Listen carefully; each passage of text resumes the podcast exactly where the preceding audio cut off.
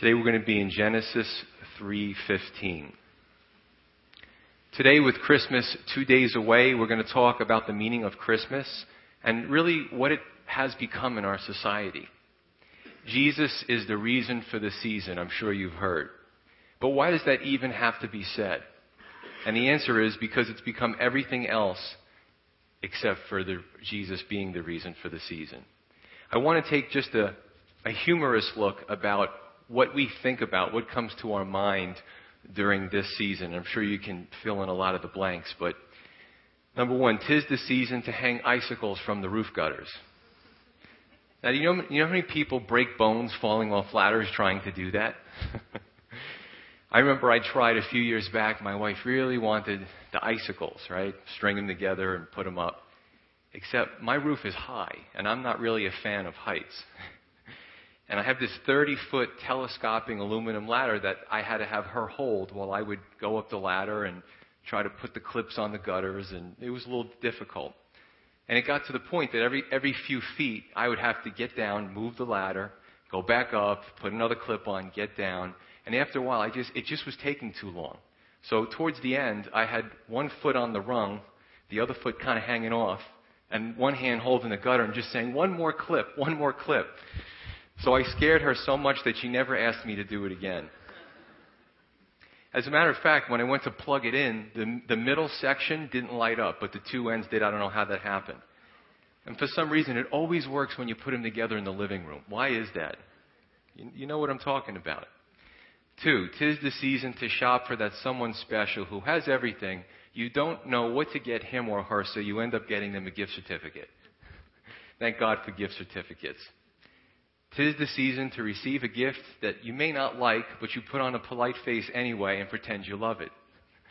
When I was a kid, you know, I wanted either money or toys. And my grandparents always got me clothes. And I don't know why, if my parents taught me to say it, but I just remember a lot of times opening up the package and then going, oh, a sweater, just what I always wanted. Or four, then there's that gift that you get and repackage and give it to someone else. Like nobody's ever done that, right? My grandmother was famous for doing that. And no less, she did it in the immediate family. So, so somebody would open a gift and we'd look at that and go, that looks familiar. Shh, don't say anything. Just let it be. Or, tis the season to sometimes put on a show, replete with decorations and preparations, but the truth is your life is in crisis, or you're frazzled this time of year. This time of the year is oftentimes a reality check. In the police department, you know, uh, we've already had a few fatal overdoses and fatal car wrecks. The truth is, this time of the year, DWIs are up, as well as suicides, drug addiction, hunger, stress, loneliness, scams, domestic violence, snowstorms. I actually have to earn my money this time of the year. And some may say, Boy, this is a bummer. I came to hear a cheery Christmas message, not this. But when you cut away the facade of everything is just fine, you find that people are flawed and broken everywhere you go. But here's the good news a babe was born in the manger 2,000 years ago to a poor family, and that babe grew up to change the face of history forever as we know it by giving mankind hope. And that hope that was initially lost when we as a people, as God's creation, decided to rebel against Him and we thought we could make it on our own. This is why Jesus is the reason for the season. So we put a lot of care into things this time of year, but is it about Jesus? You know, God also put a lot of care into many things uh, a long time ago, and thank God it was all about Jesus. Last year we went through the uh, birth of Christ and uh, all the events that had subsequently chronologically. This year I want to go into depth a little bit about what happened prior to him coming here. Let's talk about the care that he put into saving our souls. The big story, really, is all the preparation that went into the events prior to his birth in the manger. You see, the babe in the manger is not the beginning of the story. A lot more happened prior to the babe being in that manger. So last Sunday I talked a little bit about some good prophecy, and today I just want to go uh, to some other prophecies that maybe we didn't hit that speak about the events that preceded the babe in the manger. And just for those of you who may not know, may be new here, what is prophecy? Prophecy is God's seal of authenticity.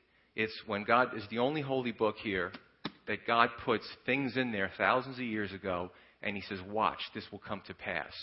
And prophecies get fulfilled in the Scripture. Even in our lifetime, many prophecies are being fulfilled.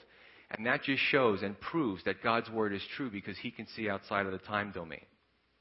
The first one I want to hit is Genesis 3:15.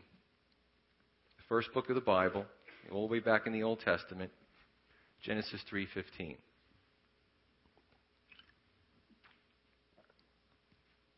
Now, in Genesis, the account is the history of creation dictated to Moses by God Himself about 1,800 years prior to the birth of Jesus.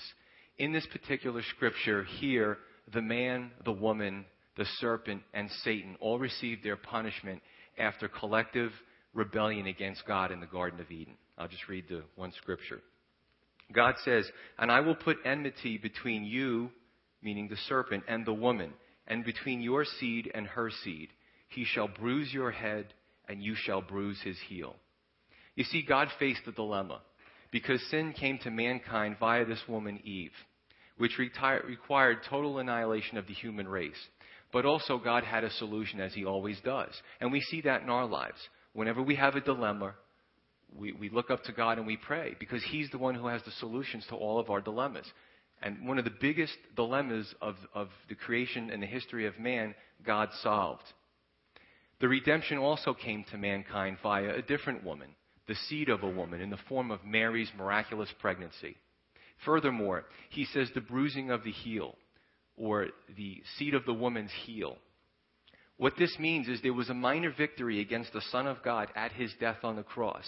But conversely, and this is all about two sides of the same coin, but conversely, the bruising of the head was the major victory against the bondage of sin and the hopeless eternity at that same cross.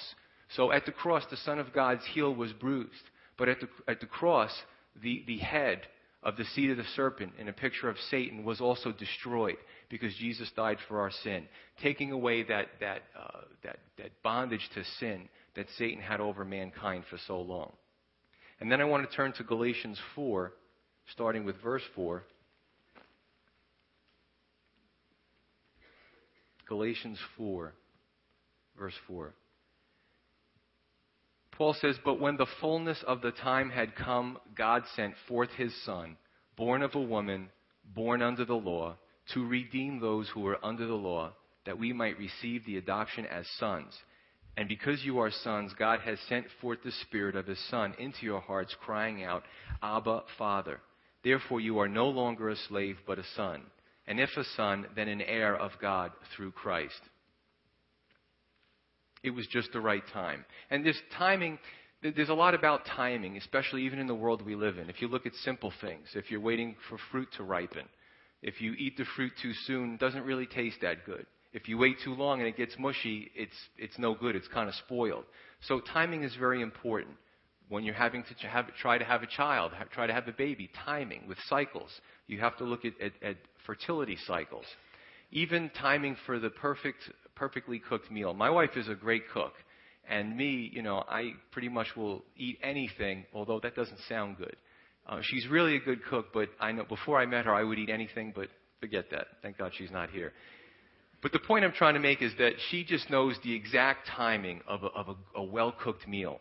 And oftentimes I'll just put my hand in the pot or try to grab something. I usually get my hand slapped a lot, and she chases me out of the kitchen. But my wife knows the right timing for the perfectly cooked meal. So we see timing as a lot. It has a lot to do with our lives, our everyday lives. But we see that the most important event in human history was timed just perfect for salvation to come to mankind. And in this scripture, we see that almost two millennia prior to the babe in the manger, the preparation for redemption of mankind's sin was in the works. Okay, I want you to turn to Numbers 24. Okay. It's the fourth book from the beginning, Numbers 24, verse 17. You're really going to like this. This is an obscure scripture that has so much meaning in it. Verse 17, it says, I see him, but not now. I behold him, but not near. A star shall come out of Jacob. A scepter shall rise out of Israel, and batter the brow of Moab, and destroy all the sons of tumult. And Edom shall be a possession. Seir also, his enemy, shall be a possession, while Israel does valiantly. Out of Jacob one shall have dominion, and destroy the remains of the city. Now, in context, this is the fourth prophecy of the prophet Balaam to King Balak of Moab. And this is while the children of Israel were still outside the promised land and being harassed by the pagan nations. This is the background. The book of Numbers was also penned by Moses around the same time as Genesis, 1800 BC. Now, let me give you the scope of a thousand years, just to give you the scope so you understand. A hundred years ago, to my knowledge, looking out here, none of us were here. None of us were born a hundred years ago. 300 years ago, our nation as we know it did not exist. A thousand, 1800 years ago, what did the landscape right here look like? Probably completely barren. So, to give you the scope of 1800 years, changes in civilizations, changes in languages, changes in technologies, that's a big number. And for God to predict things so accurately that long ago is mind blowing with such detail. Again, Moab and Edom are mentioned here. They basically were some of the enemies of the children of Israel, but it's also modern day Jordan. And as often is the case with prophecy, you see the future, but different futures. In other words, here, uh, the prophecy at the time of Balaam, looking forward, is roughly 1800 years into the future.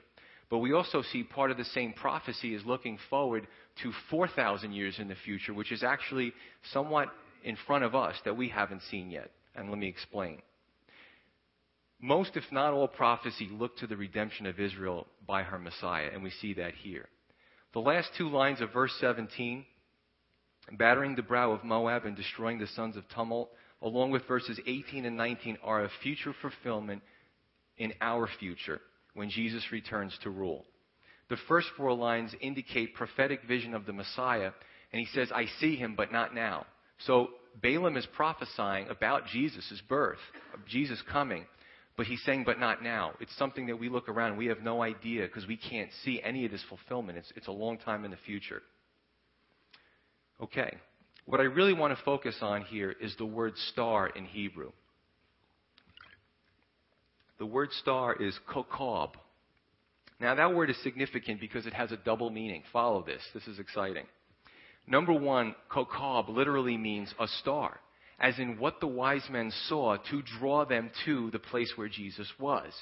Now, kokab can also mean figuratively a prince in Hebrew, as what the star led the men to be drawn to Jesus, the Savior of the world. Isn't that amazing, that double meaning in that one word? Now, why is that, that so significant? And how do we even know that this is messianic? People may say, well, Joe, maybe you're reading into this. No.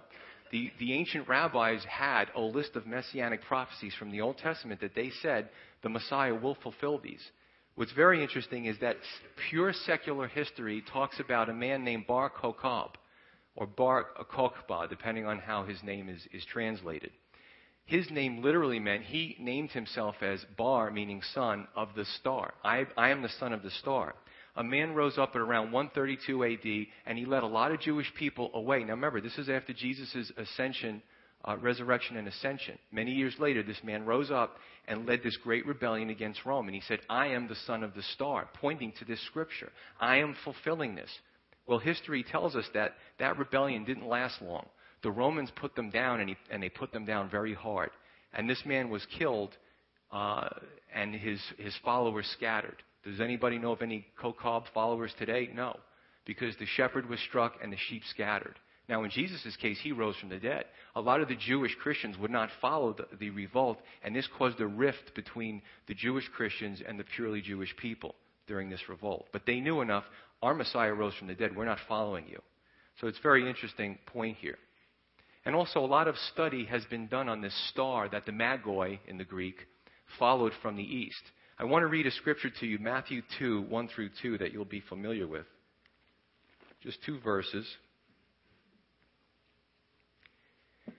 Matthew 2, 1 through 2. Now, after Jesus was born in Bethlehem of Judea, in the days of Herod the king, behold, wise men or the Magoi, came from the east to Jerusalem, saying, Where is he who has been born King of the Jews?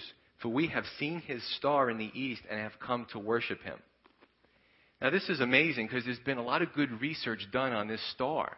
Well, you know, people today say, well, that's kind of a fairy tale. It's funny, if, the, if enough time goes by, people will look at something that's factual and say, ah, maybe it didn't happen.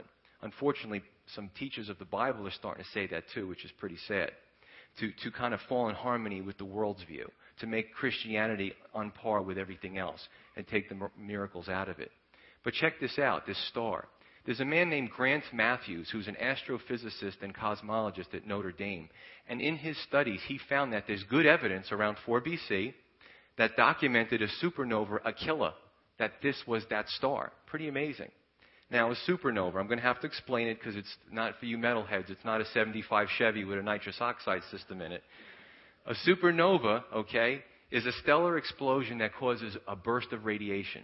It creates such a brightness that it has the ability to temporarily outshine the host galaxy. Isn't that amazing? So every star kind of is the same in, in the galaxy, and when, this, when the star explodes and there's a supernova, for a certain amount of time, that's the brightest thing in that whole galaxy. Pretty interesting stuff. There's also good research that's been backed up by detailed Chinese and Korean astronomy records. You see, I love when good science backs up the Bible. As people of faith, we don't have to just, we don't have blind faith. We don't just grope around in the dark and say, well, it's just there because we believe. No. 1 Peter 3.15 says to have an answer, apologian, a courtroom style defense and testimony for why you believe what you believe. We're thinking people. God gave us this incredible brain. We should be thinking about, uh, you know, our faith and not just blindly accepting it. That's why I love to use science to back up the scripture. So, what you see in this scripture is that almost two millennia prior to the Messiah, while the children of Israel were being harassed by their enemies, and that's all they could focus on, God was preparing to defeat mankind's biggest enemy, unbeknownst to them, sin and resultant death, and that was in the form of the Messiah, who was the Son of God. Okay. Uh, Isaiah 7:14, one scripture often quoted around this time of the year. Isaiah 7:14. Again, another messianic prophecy. It says, Therefore, the Lord himself will give you a sign. Behold, the virgin shall conceive and bear a son, and shall call his name Emmanuel. In Hebrew, that means with us is God. Now, the fulfillment in Luke 1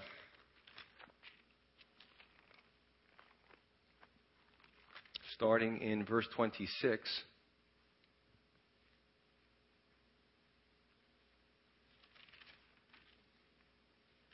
It says, Now in the sixth month, the angel Gabriel was sent by God to a city of Galilee named Nazareth, to a virgin, betrothed to a man whose name was Joseph, of the house of David. The virgin's name was Mary. And having come in, the angel said to her, Rejoice, highly favored one, the Lord is with you. Blessed are you among women. But when she saw him, she was troubled at his saying and considered what manner of greeting this was. Then the angel said to her, Do not be afraid, Mary for you have found favor with God. And behold, you will conceive in your womb and bring forth a son, and shall call his name Jesus. He will be great, and will be called the Son of the Highest. And the Lord God will give him the throne of his father David. And he will reign over the house of Jacob forever, and of his kingdom there will be no end. Mary said something very curious. She said, I do not know a man, to the angel. Well, that doesn't make any sense. She knew plenty of men, and she certainly knew Joseph, who she was betrothed to. What that means, biblical speaking, is she didn't know a man intimately enough to be able to have a child. Okay? So there's a, a, a sexual knowledge in that. I do not know a man. And the word for what Mary was in the Hebrew is Alma. Now, that word was translated in the Septuagint to Idu he Parthenos, which means behold the unmarried virgin in, in Greek. It's pretty amazing. So even 700 years prior to Mary's birth, God was speaking about a miraculous birth of the Son of God through this humble woman. Pretty amazing, isn't it? Okay, Micah 5 2. Micah 5 2. Some of these we touched on last Sunday, but I'm going to go a little bit deeper into detail. Prophet Micah says this But you, Bethlehem Ephrathah, Though you are little among the thousands of Judah, yet out of you shall come forth to me the one to be ruler in Israel, whose goings forth have been from old, from everlasting, or alternately translated, from eternity. This was fulfilled in Luke too. I know I'm getting, kind of getting you go, going back and forth for a little bit, but that's okay because you see hundreds of years ago, thousands of years ago, prophecies that were made, and then you see in the first century they all lined up perfectly so that they can be fulfilled. So go back to Luke or forward to Luke 2, starting with verse 1.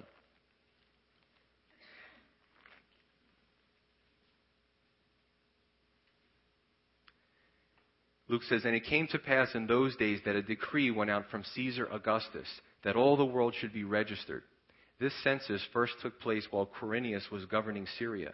So all went to be registered, everyone to his own city. And Joseph also went up from Galilee out of the city of Nazareth into Judea to the city of David, which is called Bethlehem, because he was of the house and lineage of David, to be registered with Mary, his betrothed wife, who was with child. So it was that while they were there, the days were completed for her to be delivered.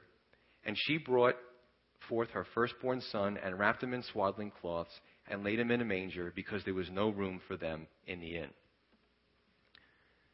And what we talked about when we studied the book of Luke was that the Roman census, remember, Mary and Joseph were, you know, Galileans. They lived up there in the north country. And it was a pretty good distance down to the Jerusalem area.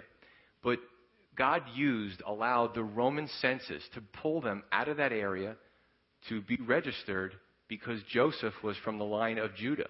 Okay, he was he had to go to Jerusalem uh, to I mean from the line of David. He had to go to Jerusalem to be registered. So he pulled them from the Roman census out of the area of the north country down to the Judean area so that they could be registered. Pretty amazing stuff. So the Hebrew prophet Micah, 700 years prior to Jesus' incarnation, explains these things to us. Number one, that the Messiah existed before time began, the last verse. He says he was from everlasting or from eternity. So the Son of God, who always existed, came down in the form of a baby, in the form of a man, and was born a miraculous birth, um, and he interjected himself into human history. And this was uh, explained 700 years prior to his actual birth. And the second thing is, again, that I said last Sunday, that the Messiah would be born in a little suburb uh, Bethlehem Ephrathah, not to be confused with Bethlehem from Zebulun, which is from the north country, narrowing, the, the, narrowing down the odds of who the Messiah could be. Further narrowing down the odds was Herod's edict to kill all the male children two and under in Bethlehem and in all its districts. So, if you would turn with me to Matthew 2, starting with verse 16.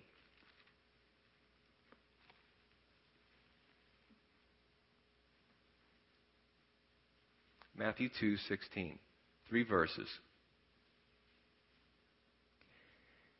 He says, Then Herod, when he saw that he was deceived by the wise men, was exceedingly angry, and sent forth and put to death all the male children who were in Bethlehem and in all its districts, from two years old and under, according to the time which he had determined from the wise men. Then was fulfilled what was spoken by Jeremiah the prophet, saying, and he quotes Jeremiah here A voice was heard in Ramah lamentation, weeping, and great mourning. Rachel weeping for her children, refusing to be comforted because they were no more. So here, Matthew is explaining what Herod did to these children, and Herod was such an evil man, Herod the Great, that I think the, the saying went, it was safer to be Herod's dog than it was to be in his family because he murdered a lot of people in his family. He was a sick man. He was paranoid. And to, for him to kill a bunch of babies that he thought might have uh, threaten his position was not an uncommon thing. And this, Jeremiah 31, was written 600 years prior to the birth of Jesus. Th- these numbers are, are, are, amazing numbers, okay? Amazing numbers. The Romans didn't, really weren't anything 600 years prior to the birth of Jesus. Okay. Genesis 49:10. Go back to the first book of the Bible, Genesis 49.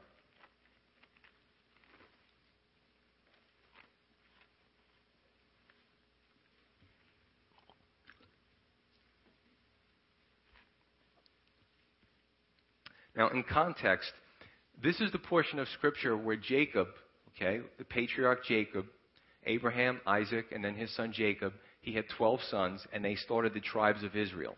The tribes of Israel grew up, and they had families, and they, they ended up populating the promised land. Now, Jacob is getting old in age, and he's prophesying about the future of his sons and about the future of their people. So Jacob 49:10 says this: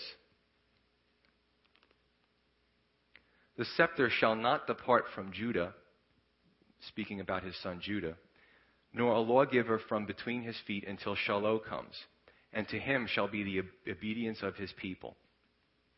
Okay. You see, what happens here is uh, Jacob is spelling out a political problem, and again, probably Judah heard this and, you know, didn't think a whole lot of it. Uh, a lot of these prophecies, when these men of God and, and, and these women heard this, they, they just kept it in their heart or they wrote it down, but uh, it was so obscure and so far in the future that they really didn't figure it out themselves. And we see that in the New Testament, that the prophets didn't have all the puzzle pieces. They only had their piece and couldn't put the picture together in their time frame. But we can in our time frame. Okay? So what happens is uh, what he's spelling out here is a political problem between the Jews and their Roman oppressors for the first time, this particular political problem in almost 600 years of total domination of the Jews. And it speaks about the Messiah to come kind of interjected in that. Now, let me explain myself. From the time of the Babylonian domination from 586 BC to the first century Roman domination, Babylonians, uh, the Medo Persians, the Greeks, and then ultimately the Romans, the, the Jews always retained this sceptership. Okay? It's, it's right here. It says, it talks about the scepter departing from Judah. Well, the Judah always had the scepter. What is the scepter?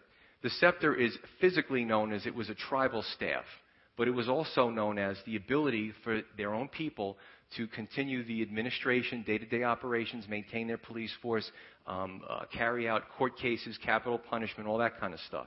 So it was, it was an administrative kind of thing also. Now, what happened in the first century was there was a great friction between one of Herod the Great's sons, uh, Herod Archelaus, and the Jews. And they were subsequently, Herod Archelaus was removed from ruling over the Jews, and for the first time, a Roman procurator was put into that position, Coponius. Now, what does that mean? I know I got to explain myself here. What happened was the Jews were always allowed to pretty much run themselves. But there was such a friction between one of Herod's sons and the Jews that they removed this Herod, Archelaus, put in a Roman procurator, Coponius, and there was a succession of Roman procurators until Pontius Pilate, okay? And what happened was they said, no more. Now the Romans will run you directly. Sort of like when um, the Russians came in after World War II uh, and, and took, took part of Germany, and they ended up running Germany. And then eventually they gave the sceptership back to Germany and let the Eastern uh, Germans run themselves. That was kind of considered that whole sceptership. So what's significant here is that Caesar Augustus, the emperor, grew very weary of the Jews and took away their right of self-governing. Hence, the Jews had to go before Pontius Pilate for permission to kill Jesus. So we see that the sceptership was removed in the time of Christ. Now, Shiloh, the name Shiloh here, was another name for the Messiah, Jesus, who came during this time period. Again, this is a time sensitive prophecy that nobody today or in the last 2,000 years could fulfill. That situation came and went in the window of time and it can't be repeated. Okay. One, one more. Um, Isaiah 9, 6 through 7.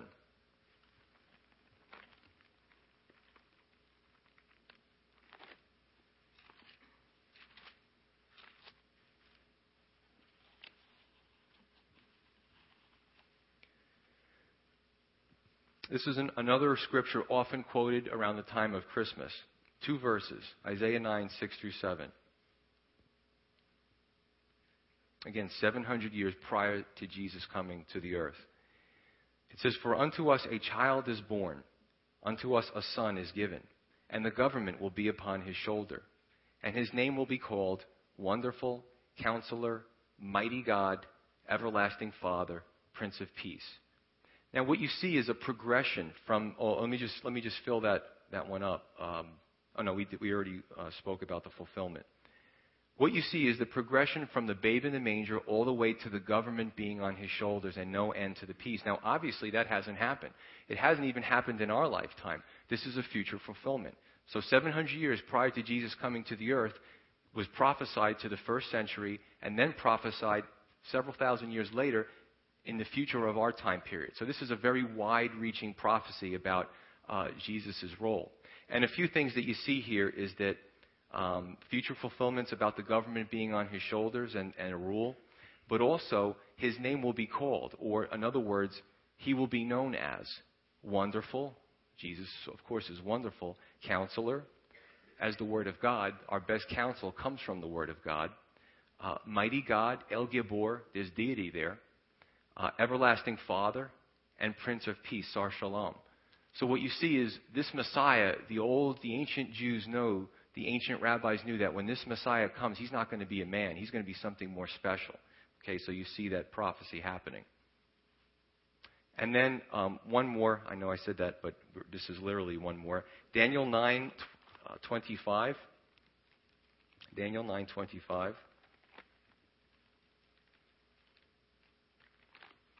Now this one goes um, not necessarily to his birth, but I thought it's so fascinating that I, I would explain it. Daniel 9:25, written 500 years prior to Jesus' incarnation. Okay, says this: Know therefore and understand, the angel speaking to Daniel, that going from the going forth of the command to restore and rebuild Jerusalem until the Messiah the Prince, there shall be seven weeks and sixty-two weeks.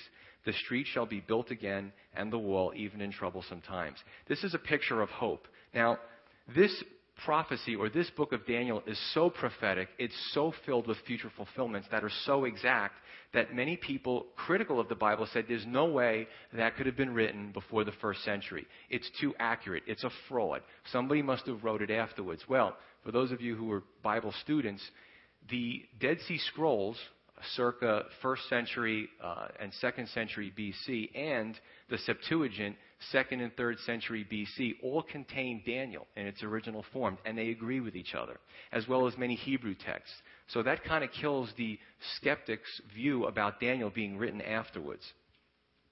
And what this spells out is no fourth. He, he was the angel was giving uh, Daniel hope about his people. Okay, they were under uh, they were under the Persian domination. Uh, you know, he, they, the Bible said God wanted them to come out of captivity to rebuild Jerusalem. So the angel is kind of giving Daniel encouragement about the future of his people. And what it spells out here is that there was a decree by the Persian ruler, and this is all secular history you could follow. Uh, Artaxerxes Longimanus in uh, January, 4, uh, January, February, March 14th, 445 BC, 173,880 days. You could count the time, the 70 weeks from, from the, the decree to rebuild Jer- Jerusalem to the time of Messiah the Prince in 4632 AD, where Jesus presented himself triumphantly as the Messiah, okay, to the people of Jerusalem. There's actually a time span that shows that this scripture, before it even happened, spelt out to the day from the decree of the Persians to Messiah presenting himself in the triumphal entry 173,880 days, taking the Babylonian calendar into account. Now, again, if you let that sink in, some of you are looking at me like, that's, what? Say that again. If you let that sink in, it's a fascinating scripture that tells the, the amazing uh, ability of God to pre- predict the future. Okay? Now, as you can see, I've only given you about seven of these magnificent prophecies, and the Bible has well over 300 of, uh, that were fulfilled. And you can see that somebody today cannot claim to be the Messiah because these time periods have literally come and gone. So the question is do you see how much preparation went into the events even prior to the babe lying in the manger? A lot of preparation went into sending the eternally existent Son of God into the world. To really blow your mind, there's actually a smatter of what uh, the Bible uh, scholars call Christophanies. In other words, before Jesus' birth, you know, in, in the manger, appearances of the Son of God, Jesus himself, prior to the first century, appearing in the Old Testament as, in a more glorified form. Now, that really can blow your mind, but that's a subject for another time. So the question is, why do we need a Savior? Why? Why do we celebrate this time of year? Why is it so important that Jesus came? Well, just like there's laws in the, in the physical universe, there's also spiritual laws. And these are the four spiritual laws. Number one, God loves you. John 3.16, John 10.10, John 17, as well as many others, tell us that God loves us. He created us the care he puts into our, the intricacies of our body, the human cell, the human hair, the DNA code. He loves us. He put a lot of care into us. Two, man is sinful. That's a problem. Romans 3:23, Romans 6:23. The Bible says all have fallen short of the glory of God and there are none righteous, no, not one, not one that seeks after God. Three, Jesus is the bridge over that hopeless, separating chasm that keeps mankind and God apart. Romans 5 8 and John 14 6. And the fourth spiritual law is we must choose Jesus as our Lord and Savior for our sins to be blotted out and be accepted by God into heaven. John 1:12 tells us this. But as many as received him, to them he gave the right to become children of God to those who believe in his name, who were not born, who were born not of blood, nor of the will of the flesh, nor of the will of man, but of God. Why do we need a savior? Just read to you a few things from current events to kind of really seal this up here. All you have to do is take a few days out of the news, your local news, and see what's going on in the world. In New Jersey, we had some two escaped inmates. They, they tunneled through a hole in the cinder block and got out. Uh, millionaire couple guilty in modern day slavery case. Snowstorm pounds the Great Lakes. Teacher sex scandals all over the place. Uh, cops say that parents tried to sell their baby for $30 in a parking lot. Principal busted in child porn case. Women were not only robbed, but they were burned to death. Suicide is on the rise among middle aged Americans. In Phoenix, three were found dead of a homicide. And then you have your mall shootings. And then you have your campus shootings. Now you have our church shootings. And this is what's going on in the world. If you think you're okay because you say, you know what, I could, I could see that, Pastor Joe, and you read that, but I, I don't do any of those things. Well, let me tell you what Jesus says. Jesus says, if you think about, and you're, and you're in the, uh, supermarket or whatever, and you think about stealing something, but you, you don't want to do it because you don't want to get caught. You're a thief. You've already considered, you've already uh, considered that, that stealing in your heart. Jesus said, if, if you look at another uh, person who's not your spouse and you lust after that person, you're an adulterer. You've already done it. If you have something against another Christian and you really don't like that person, uh, you're, you're a murderer, the Bible says. So we're doomed. Now, again, it sounds awful. I mean, people are saying, gee, I, I came here for a nice Christmas message. Well, it's not awful, but it's sobering. Here's your Christmas cheer. It's not about decorations. It's not about Santa, shopping, or seeing relatives. It's about 2,000 years ago. A babe was in the manger. And that babe that was in the manger gave us hope. That babe grew up to be a sinless person, the only person in human history that was sinless. That person taught us the oracles of God. He was considered the Word of God. That person taught us how to live and how to be close to God. Most importantly, that person allowed himself to be nailed to a cross and shed his blood for the remission of our sins. That person allowed us to believe in him and to take the punishment, to take the sins of the world on him so that we wouldn't have to. That person declares us righteous. We stand before God in a righteous way because of that person who shed their blood on the cross. That person said, My seal of authenticity is I'm going to die. I'm going to be laid in a tomb. In three days I will rise again. And that happened. Appeared to many over a period of 40 days. That person ascended into heaven and is seated at the right hand of God again to come and judge the living and the dead. That's the Christmas message, and that's why we celebrate and rejoice. Let's pray.